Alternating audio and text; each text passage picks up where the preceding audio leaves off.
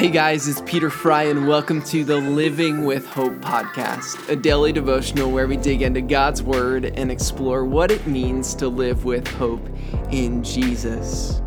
Today, I want to focus in on a specific verse, verse 11 in 2 Corinthians chapter 1.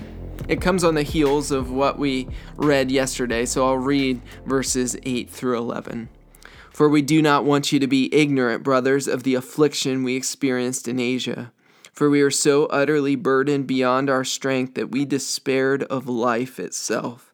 Indeed, we felt that we had received the sentence of death, but that was to make us rely not on ourselves, but on God who raises the dead. He delivered us from such a deadly peril, and He will deliver us. On Him we have set our hope that He will deliver us again. Verse 11 you also must help us by prayer so that many will give thanks on our behalf for the blessing granted us through the prayers of many. Here at the end of this passage in verse 11, we see that part of the purpose of suffering in our lives is not only to bring us to a place of dependence upon God and experiencing His comfort and having the ministry of comfort, as we've seen in the verses 1 through 10, but also to bring us to a place of dependence on one another. We've seen all throughout Scripture that God's design for the church is that we are not to live the Christian life on by ourselves, by our own strength. We need one another. We are called to be one body where Christ is the head and the source of our life. And together we all have different roles and we are called to support one another. And that's what Paul says here at the end of this um, uh, place of giving his kind of manifesto on the role of suffering in, in the life of uh, the believer and follower of Jesus and in the life of ministry is that suffering is not a hindrance to ministry. It's not a hindrance to God's plan for our life. In fact, it's at the heart of it because it's at the heart of the gospel. And, and also at the heart of the gospel is the resurrection of Jesus, that God's able to take the most hard and hurtful and hopeless situations of our life and give life and bring about good and establish hope. And so, in that, Paul says, You also must help us by prayer. And I'd like to suggest that part of the role of suffering in the lives of followers of Jesus is not only to bring us to a place of reliance upon God's strength, but the place of reliance upon the body of Christ, that we need one another. And Paul says, I need you guys. He's writing to the church in Corinth and saying, God has brought me to this place of not relying on my own strength, but relying on God's strength. And so would you help me rely on God's strength? And I think this is an important distinction is that he's not saying I'm relying on your strength, but he's saying I'm relying on God's strength and I want you to help me do that. The pictures of Paul uh, holding on to hope holding on to Christ who raised from the dead. And he's saying, Will you help me by supporting my arms as I hold on to my hope in Christ? I've set my hope on him who will deliver me again. And so, would you join me in that?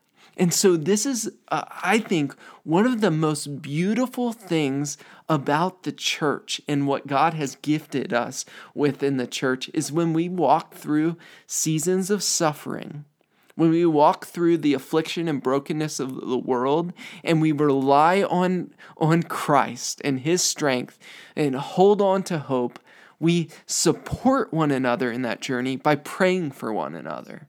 And so it's such a joy to invite others into our suffering because not only do uh, we find uh, bolstered strength through the prayers of others, but he says that there's, there's a blessing that comes to others through the support that comes through prayer. He says at the end of this, so that, help me in prayer, help me hold on to hope in prayer so that many will give thanks on our behalf for the blessing granted us through the prayers of many.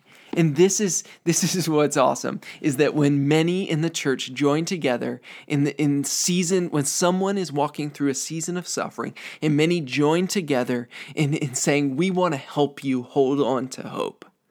It's that the blessing of the God of comfort, as we saw in verse 3, that he's the Father of mercy and God of all comfort. The blessing that is experienced isn't merely experienced in that person's holding on to hope, but it's experienced across the board.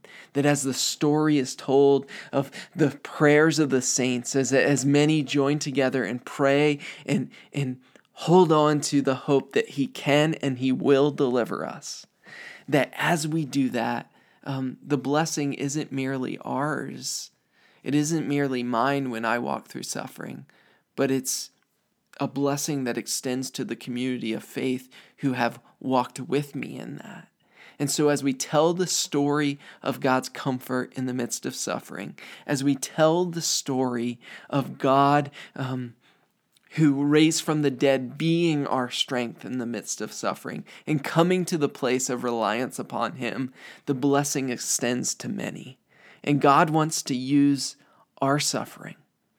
He wants to use the support of the body of Christ as we join together in prayer to extend his comfort to many.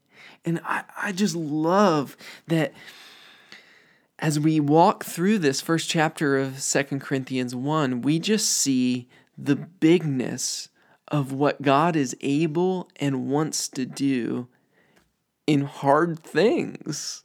I mean, things that we would see often as Christians see in opposition to God's plan for our life. But if we start to let our paradigm be shifted by the gospel of Christ who suffered for us and suffers with us, we'll start to see that hope in Christ is, is something that can bring comfort and joy and uh, an unshakable um, peace that isn't merely ours as we walk through suffering, but it's a blessing that extends to many others as they walk with us. And so, my encouragement to you today is don't walk through suffering alone.